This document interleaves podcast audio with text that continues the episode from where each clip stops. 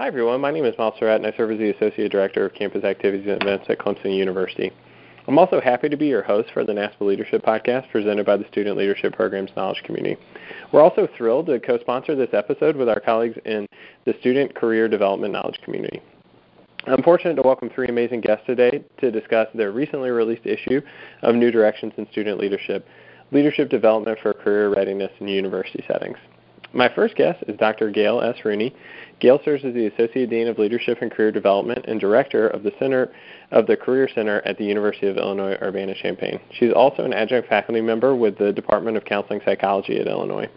She has worked in higher education for over 30 years in a variety of positions, including administration, teaching, and counseling, and with a diversity of institutions, including community colleges, a small private college, and large universities. She received her PhD in counseling psychology from the University of Illinois.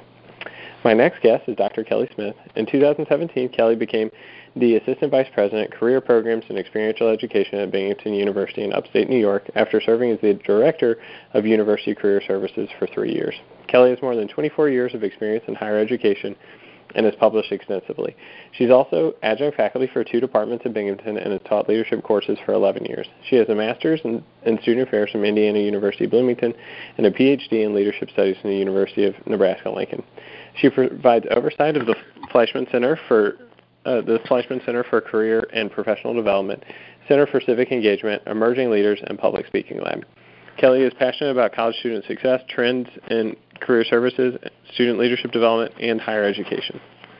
And our final guest is Dr. Gail Spencer. Gail is currently the director of the Illinois Leadership Center at the University of Illinois Urbana-Champaign. Previously, she served as an associate dean of student life and adjunct faculty member for the Staley School of Leadership Studies at Kansas State University. Gail's also worked at the University of Notre Dame and the University of Houston. She received a PhD in Student Counseling and Personnel Services from Kansas State University, an MS in College Student Personnel from Western Illinois University, and a BS in Business Administration from the University of Nebraska at Omaha. Welcome, everyone.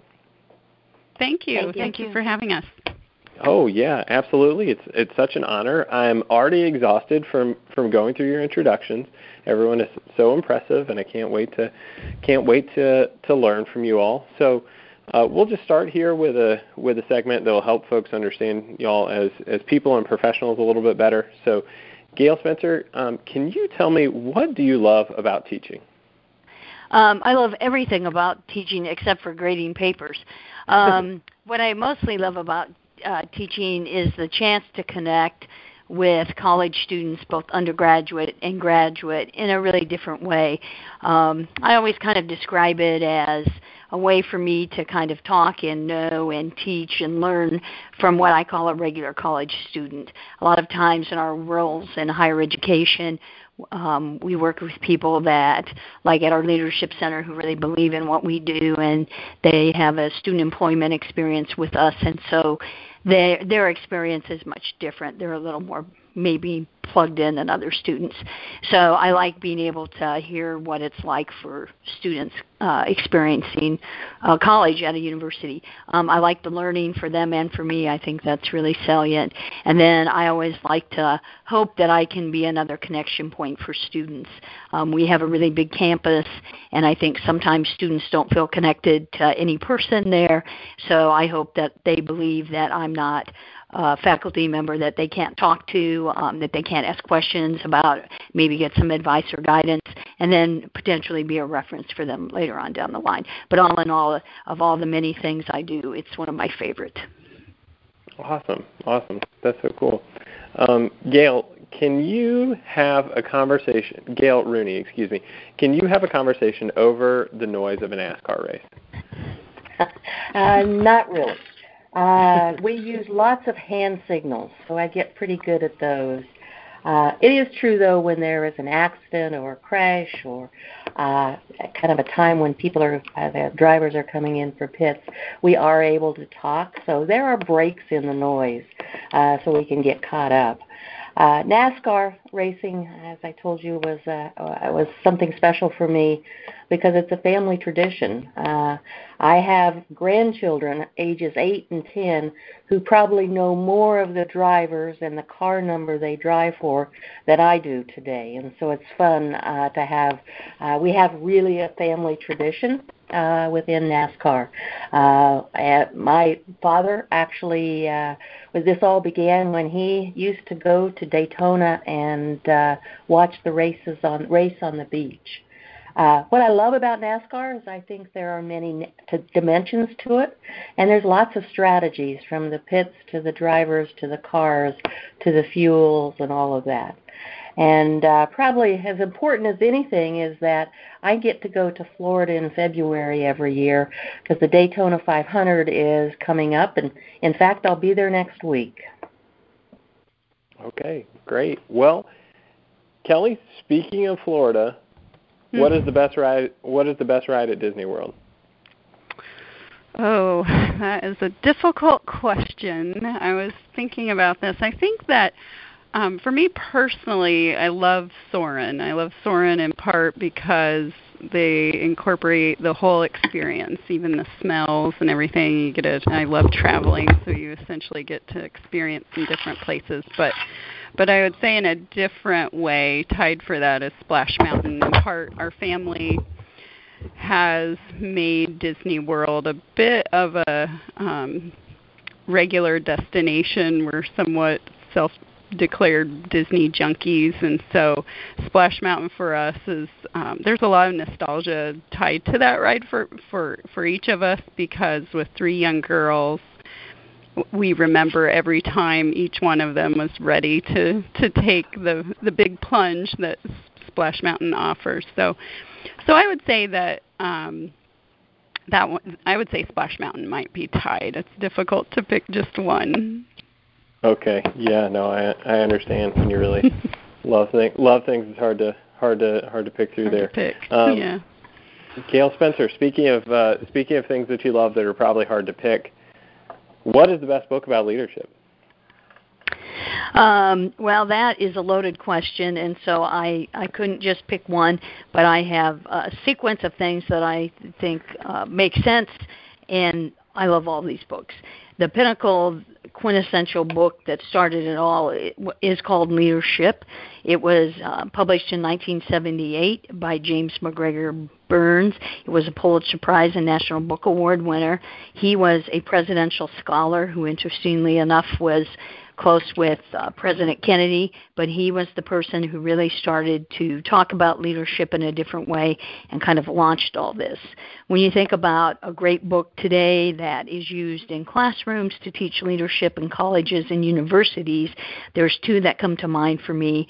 Peter Northouse um, has a book on leadership theory and practice, which is in its seventh edition, and we should all be grateful to Peter for his work because he's the person that really put together a nice um, chronological look at leadership theory and practice and where we are today.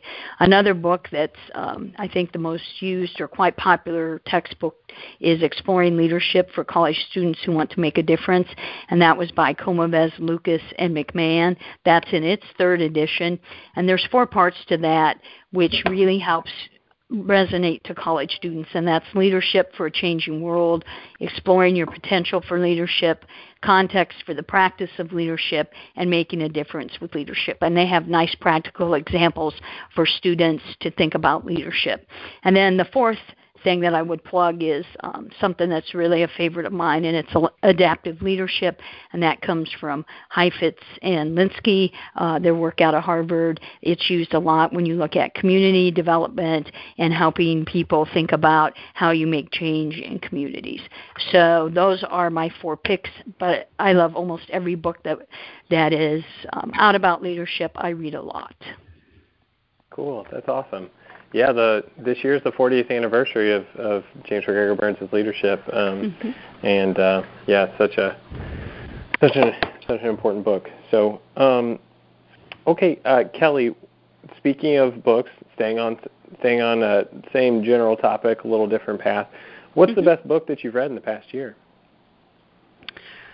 Um, I would say, let's see, if I had to pick one, I I think the one that maybe has just stuck with me the most, and it's not necessarily higher ed related, but is Hillbilly Elegy. So, one tradition I started this last Christmas Eve was um, having each of our family get a book that they can open Christmas Eve, and then everybody can just kind of snuggle in and read a book. And that's the book that everybody got for me. And so I read that over the break.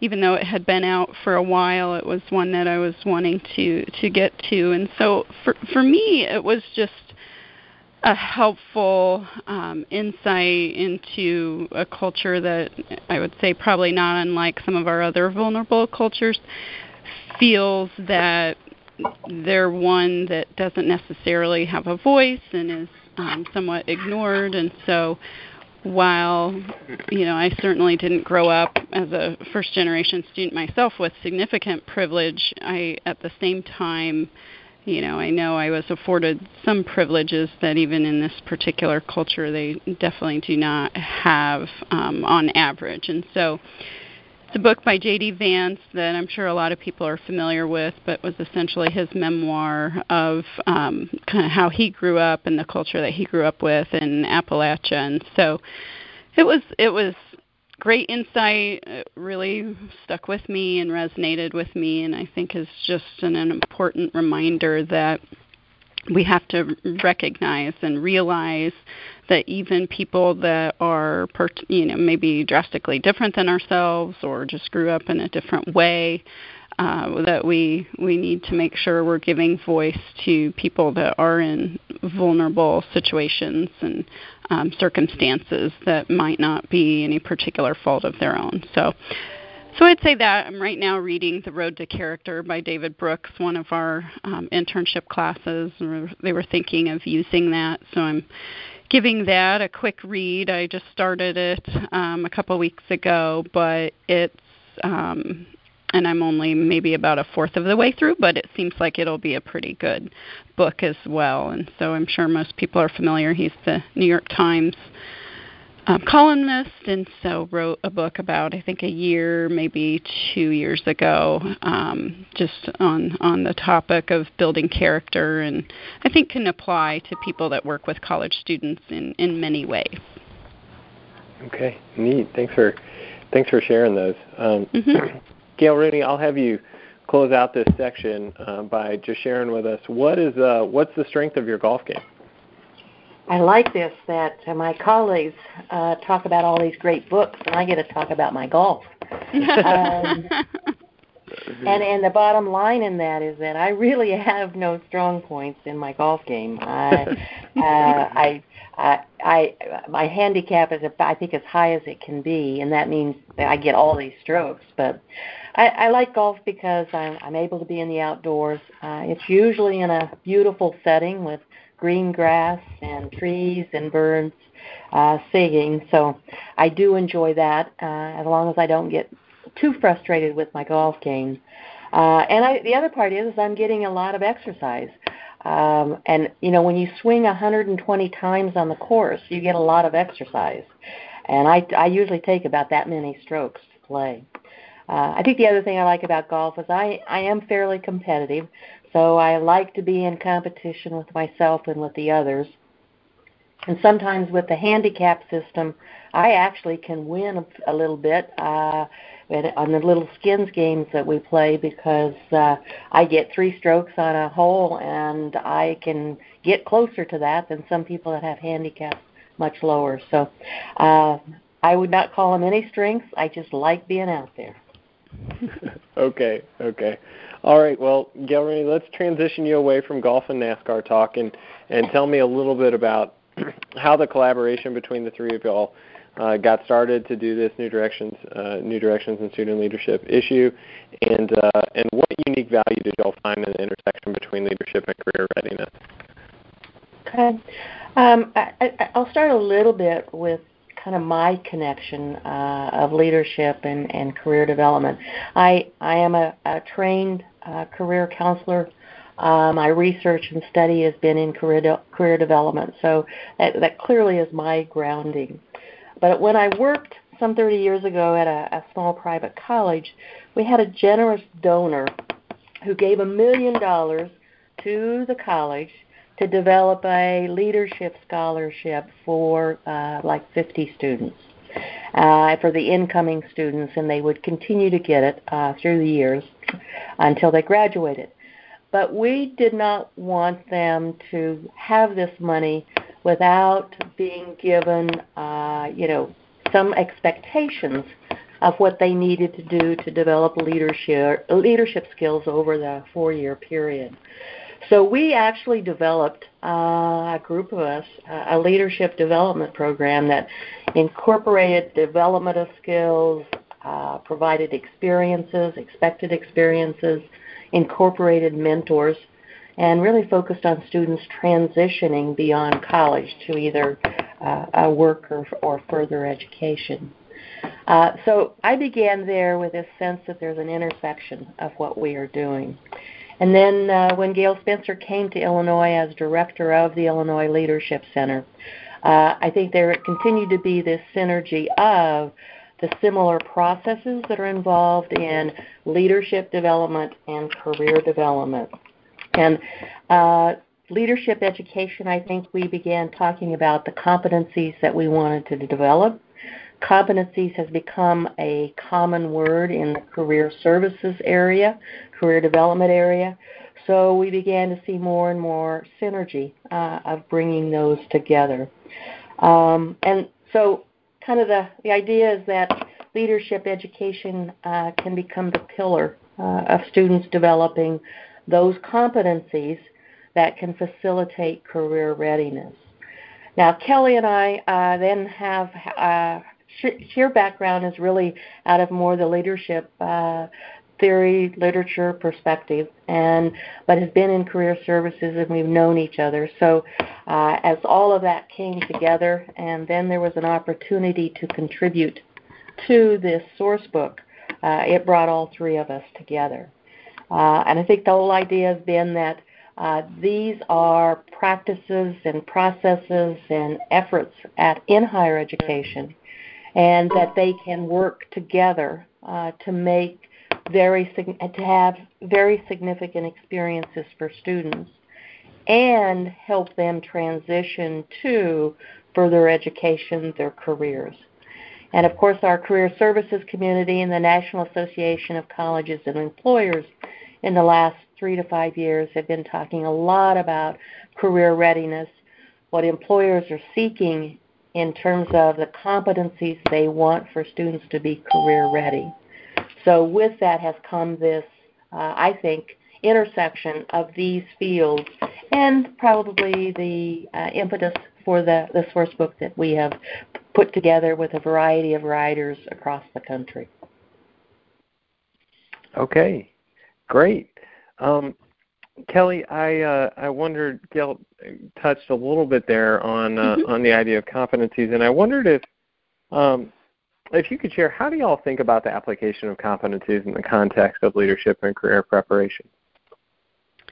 Sure, great question, and and you're right. Gail really touched on uh, a lot of the intersection that we have been noticing and really was largely some of the influence for the the book but um, just you know a little more detail on that you know in the the area where we've both really cut our teeth in career services our association national association of colleges and employers or nace did um, you know a couple of years ago they came out with a set of seven and now it's become eight competencies that they have identified based on surveys that they've done with employers over a pretty uh, long period of time, over 10 years. There was a committee that came up with these that they feel our students and graduates all need to have really in order to be successful and competitive in the labor market. And and, and among those, one of them is leadership, and I think you could argue that there are a few others that relate to how we often define leadership or leadership education or, or parts of leadership education. And you know, as a result, this has spurred uh, quite a bit of work in our field in terms of um, helping us re envision how do we more clearly articulate some of the work we do, some of the things that are happening on our campus, um, to to really further those competencies and the development of those in the students and and assessing those as well.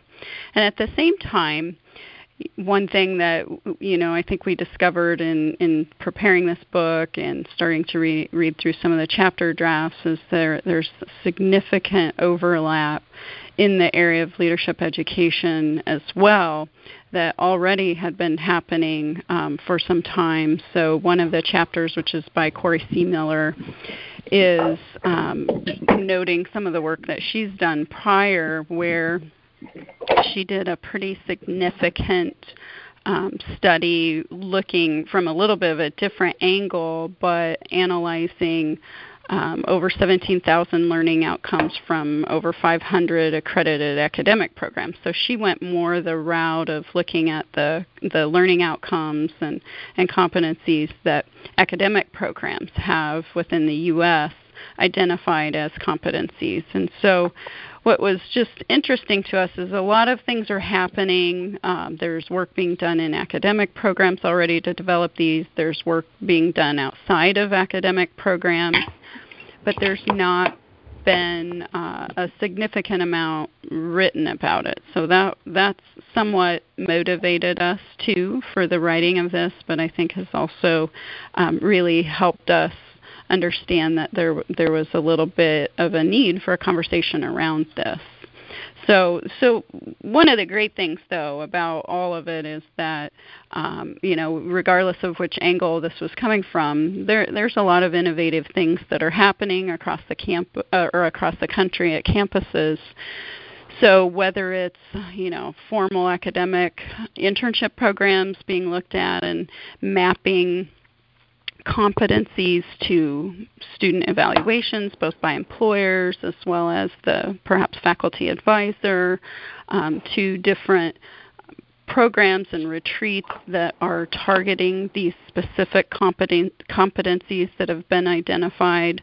Um, it's it's an exciting time in that regard, and so so we all know um, in our work and in all of these fields that it's very important to be developing students to get prepared, and and that's not at the expense of the traditional liberal arts education and learning for learning's sake and the value of becoming a, a, you know a positive citizen and all the other great things that result from a traditional liberal arts education. And it's certainly not to not intended to say that our students need to become um, or that schools need to be more like a trade school or anything like that. But at the same time, we need to recognize that we do need students to graduate and have some of the skill sets that we know employers and industry are looking for. And we know that students and their parents are coming to college now expecting that. And so, um, so it's a balance, and um, that's that's some of the importance though behind it.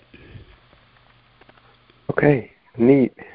Um, Gail Spencer, I was I was hoping um, during our preparation, someone made the observation that both of these areas, career readiness and leadership development, are challenging students to be strategic in the journey towards meeting. I thought that that was a, a, a powerful idea and wondered if you wouldn't mind expanding a little bit on it. Sure, I'd be happy to. And some of what I'm going to share probably ties into what people have already um, talked about today. Um, when we think about today's college students, um, one of the things is that they really want to make a difference in the world and in their work lives. So, kind of with that as an underline, um, to me, when I think about career readiness and helping a student prepare, I almost look at it as a, kind of a visual, kind of more innovative thinker sometimes, like a game of life. Like I've always in my head seen this uh, board game where they start at college at the beginning and there are things that they can do to help them progress to the career they want while enhancing their college experience. So it, I, I feel like what this all comes down to is the second someone steps on campus, they need to think about, they don't necessarily need to know exactly what kind of career they want, but they need to understand that there's all these wonderful opportunities that exist and resources that are available for them to go through and have this experience. And at the end of college they should hopefully be really well prepared to transition into their work life. So some of the things um, are pretty pretty standard maybe through career services and that'd be developing a resume or a cover letter maybe practice interviewing, attending career fairs, job shadowing, working on trying to get internships over the summer or during breaks. And then there's also this part that's kind of tied more to leadership development, and that's involvement experiences. And that's being involved in your residence hall, uh, joining a club, holding a leadership position, running for office for something on campus, having a job on campus, and thinking about leadership training and development opportunities that exist, whether it be through a formal leadership program, experiment, experientially, I can't talk today, um, in a club or organization, um, or something like that. And then the last kind of layering on that is for us to help students understand that employers have career ready competencies, which Kelly already referenced once, that are important and that students can look at what those are and develop uh, program or develop experiences for themselves and help them gain experiences in those competencies.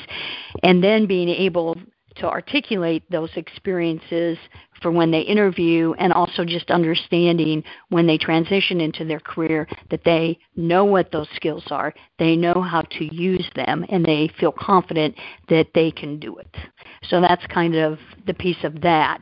The other part that I would add to that, that when I think about all this, um, there happens to be a, a book out. The Stanford D School or Stanford Design School has some really great stuff that they're doing. And two people that work there, Bill Burnett and Dave Evans, have a book called Designing Your Life How to Build a Well Lived, Joyful Journey joyful life. And I found that um, in the classes I one of the classes I teach, that's been really helpful for our students to really think about how they're going to have a well lived life. And I think that that layers on top of all that as well. So there's lots of things to think about there, but it's a journey, and I think all of us on campus need to start thinking about how we make a student's journey more meaningful and impactful. Okay, all right.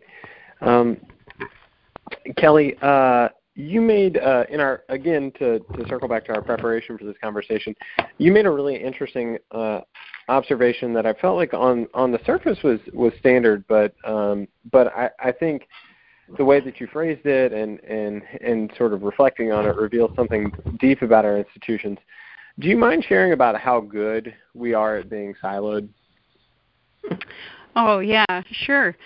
Um, well, one of the things as we were working on this book, and I was starting to allude to it earlier, that for me just really reflected how easily siloed we are at our institutions. And I'm certainly saying ours is not alone um, because of this example. It was just shown to me. But as we were working on the book, and Corey Seemiller's first draft came through, and I was reading about the work that she had done already around student leadership competencies and how much it related to some of the work that NACE has done. And so I was sitting there thinking, all right, I'm a person that has my PhD in leadership studies, I've taught leadership courses, and you know, I certainly work with our office on campus that does some leadership development, but I had no idea um, about the huge overlap of the work that she was doing with what our association, NACE, was doing. And so it just made me think that here, that office on campus was probably using that. We were using the NACE competencies, and we're just a floor apart. And so the way we're structured um, within institutions, that it's often that we might not have significant interaction, um, you know, with other offices that have quite a bit of overlap in several different areas, unless you're very intentional and seek that out. And I think that you know, even though our campus tends to be very good about that, and and um, we do try, it at the same time when you have different associations, sometimes you have different reporting structures. Sometimes you may not even be within the same division. It can make it pretty difficult to realize that that there is enormous, you know, overlap and um, and great ways that collaboration can be happening. So, so for me, you know, it was just reflective of how much more intentional, even um, even though I thought we were pretty darn good at it at our institution, um, and I think even our our career center has been extremely intentional in in partnering with other offices across campus, in part because we had a culture of career initiative, and we're really trying to embrace others that were doing work along those lines. I still realized we had huge gaps so I think you know for a variety of reasons, often we're fairly siloed. Um, I do think that there are ways that we can um, be even better at it. So, for example, right now our vice president of student affairs really ch- decided um, with our leadership team five different topical areas that we all wanted to really tackle and address for this academic year, one of which is student employment. So, what we did is have teams identified with people not just even from only within the division, but also from across campus. Um, in order to really tackle these topics. So, the one that I'm co chairing, which is on student employment, brings together people from all different areas of campus to identify ways we can better the student employment experience. And of course, much of that is focused on getting our students more career ready and um, even gaining leadership skills. But it's amazing to me, you know, how busy we are and how that often affects how much we're able to um, interact and work together in order to make the experiences better for our students unless we are extremely intentional and make time for it. So, um, so it's just something that as we were working on the on the book, it it really hit home for me personally. Okay. Um, Rooney, something that I uh, think about a fair amount, um, and something that I think is really interesting to discuss, and, and sort of the nexus between these two ideas, is uh, is student employment. So, what role do you think that that uh, what role do you think that, that that idea really plays when considering when consider, considering student leadership development and career readiness? A very good question. I, and I think, in essence, uh, you are correct that student employment really is at that nexus between uh, kind of traditional leadership development and, and career readiness as we're talking about it today. Uh, and I think it's probably often a missed opportunity in a higher education uh, for the professional development and career readiness of our students. Um, there's been uh, some research in the past, and uh, we have found that uh, students who worked off campus had significantly higher gains in leadership capacity than their on campus uh, employees. And I think that strikes that here we are uh, on our campuses and we often employ thousands of students, or certainly a large percentage of our students, and we are not taking advantage of that as a way to develop the leadership uh, capacity of our students, as well as, I think, the career readiness of what they do. Um, so, and, and I think what happens there is sometimes in higher ed we, we have a job and it's at our front desk or it's a resident advisor or someone on our dining service and we say, here's the job, that the, the duties you must do, and the, the, the different aspects of that. But we do not often have conversations with our student employees about, okay, with this job, these are the skills, competencies that you will be developing. That these are skills and competencies that can and will probably be asked about by future employers or by future graduate uh, programs. So I think we can have a much more intentional effort in our student employment with having positions and work that we emphasize the competencies and skills being development being development developed plus also using it as a professional development opportunity to say to students what what are you learning what are other skills you want to develop? How would we make this job more meaningful and valuable to you? And so I think with a much more intentional effort for our student employees to have a professional experience that can be translated to the world beyond college is really a significant place, uh, intersection uh, that we can make a difference. what we hear employers often saying is that students will say, I, I have this skill and I have that skill, or here's my resume, which is a list of just these experiences. And what we what they say they want is we want to hear the story. We want to hear how those experiences are connected to the competencies and then how and where and how are you what are you going to do with those in the future. And so student employment for me is is the, is one of the places on our campus in which it is an obvious intersection nexus of leadership development, uh, professional uh, experiences, and an ability to articulate how I am career ready for the next phase of my life. So I think it is a very important intersection. And uh, our two authors, uh, Sarah Hanson and Beth Hogue, who have a chapter on uh, student employment, I think make a very solid uh, case and examples of how we can do that in an intentional and very impactful uh, way. Okay. Gail Spencer, uh, close us with this. As a resident, and I, I, I put quote unquote leadership person, can you talk about y'all's collective conclusion about it being our duty to all work towards career preparation and leadership development? Okay, great. I'll, I will try to do that. When I was thinking about this question, at the end of the day, I think that we all believe that the most important, or one of the most important things that we all come to working in higher ed and student affairs is the holistic development of our students, and that's really our commitment. And so when you think about that, this is all part of that as well. Um, when you think about higher ed and everything that's going on today, we all want to prepare students to be successful in their work life. Um, when you look at the eight NACE competencies, leadership is one of them, and we know that our students need that to be successful in the world of work.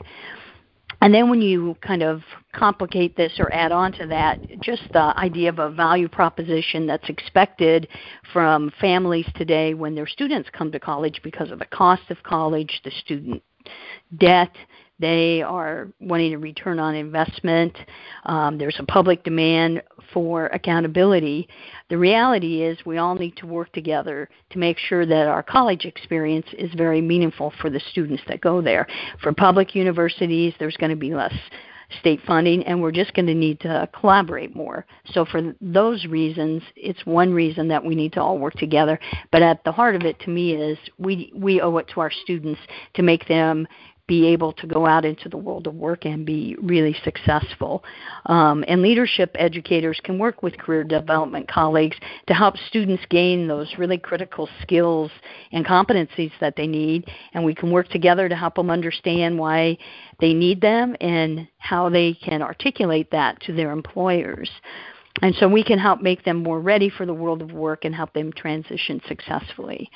So I guess my final kind of statement, and I, I'm kind of pounding this home here, is we all we owe our students this, and we can prove that leadership training and development helps um, through assessment. And then when we all work together, we can create um, experiences for our students that really enhance their overall experience at our colleges and universities and make them really prepared to go out into the world of work. All right. Well, what a what a great note to end on. Uh, so thanks everyone for joining us for the NASPA Leadership Podcast, uh, presented by the NASPA Student Leadership Programs and Student Career Development Knowledge Communities. And thanks to Drs. Gail Spencer, Gail Rooney, and Kelly Smith. Please go access the most recent issue of New Directions in Student Leadership, Leadership Development for Career Readiness in University Settings. It's an amazing resource and such a powerful argument for working with colleagues to better prepare our students. You can get more information about the Student Leadership Programs Knowledge Community on our various social media outlets, including facebook.com backslash SALead, on Twitter at NASPA SLPKC, and on Instagram at NASPA underscore SLPKC. You can also connect with the Student Career Development Knowledge Community on their Facebook page. Finally, you can find me on Twitter at Myles, that's M-Y-L-E-S underscore Surrett, S-U-R-R-E-T-T. And uh, finally, if you're interested in being a guest on the podcast, we'd love to hear about your program. So please shoot an email to naspaleaderpodcast at gmail.com. Thanks, everybody. You're welcome. Thank, Thank you. Thank you very much. Thank you.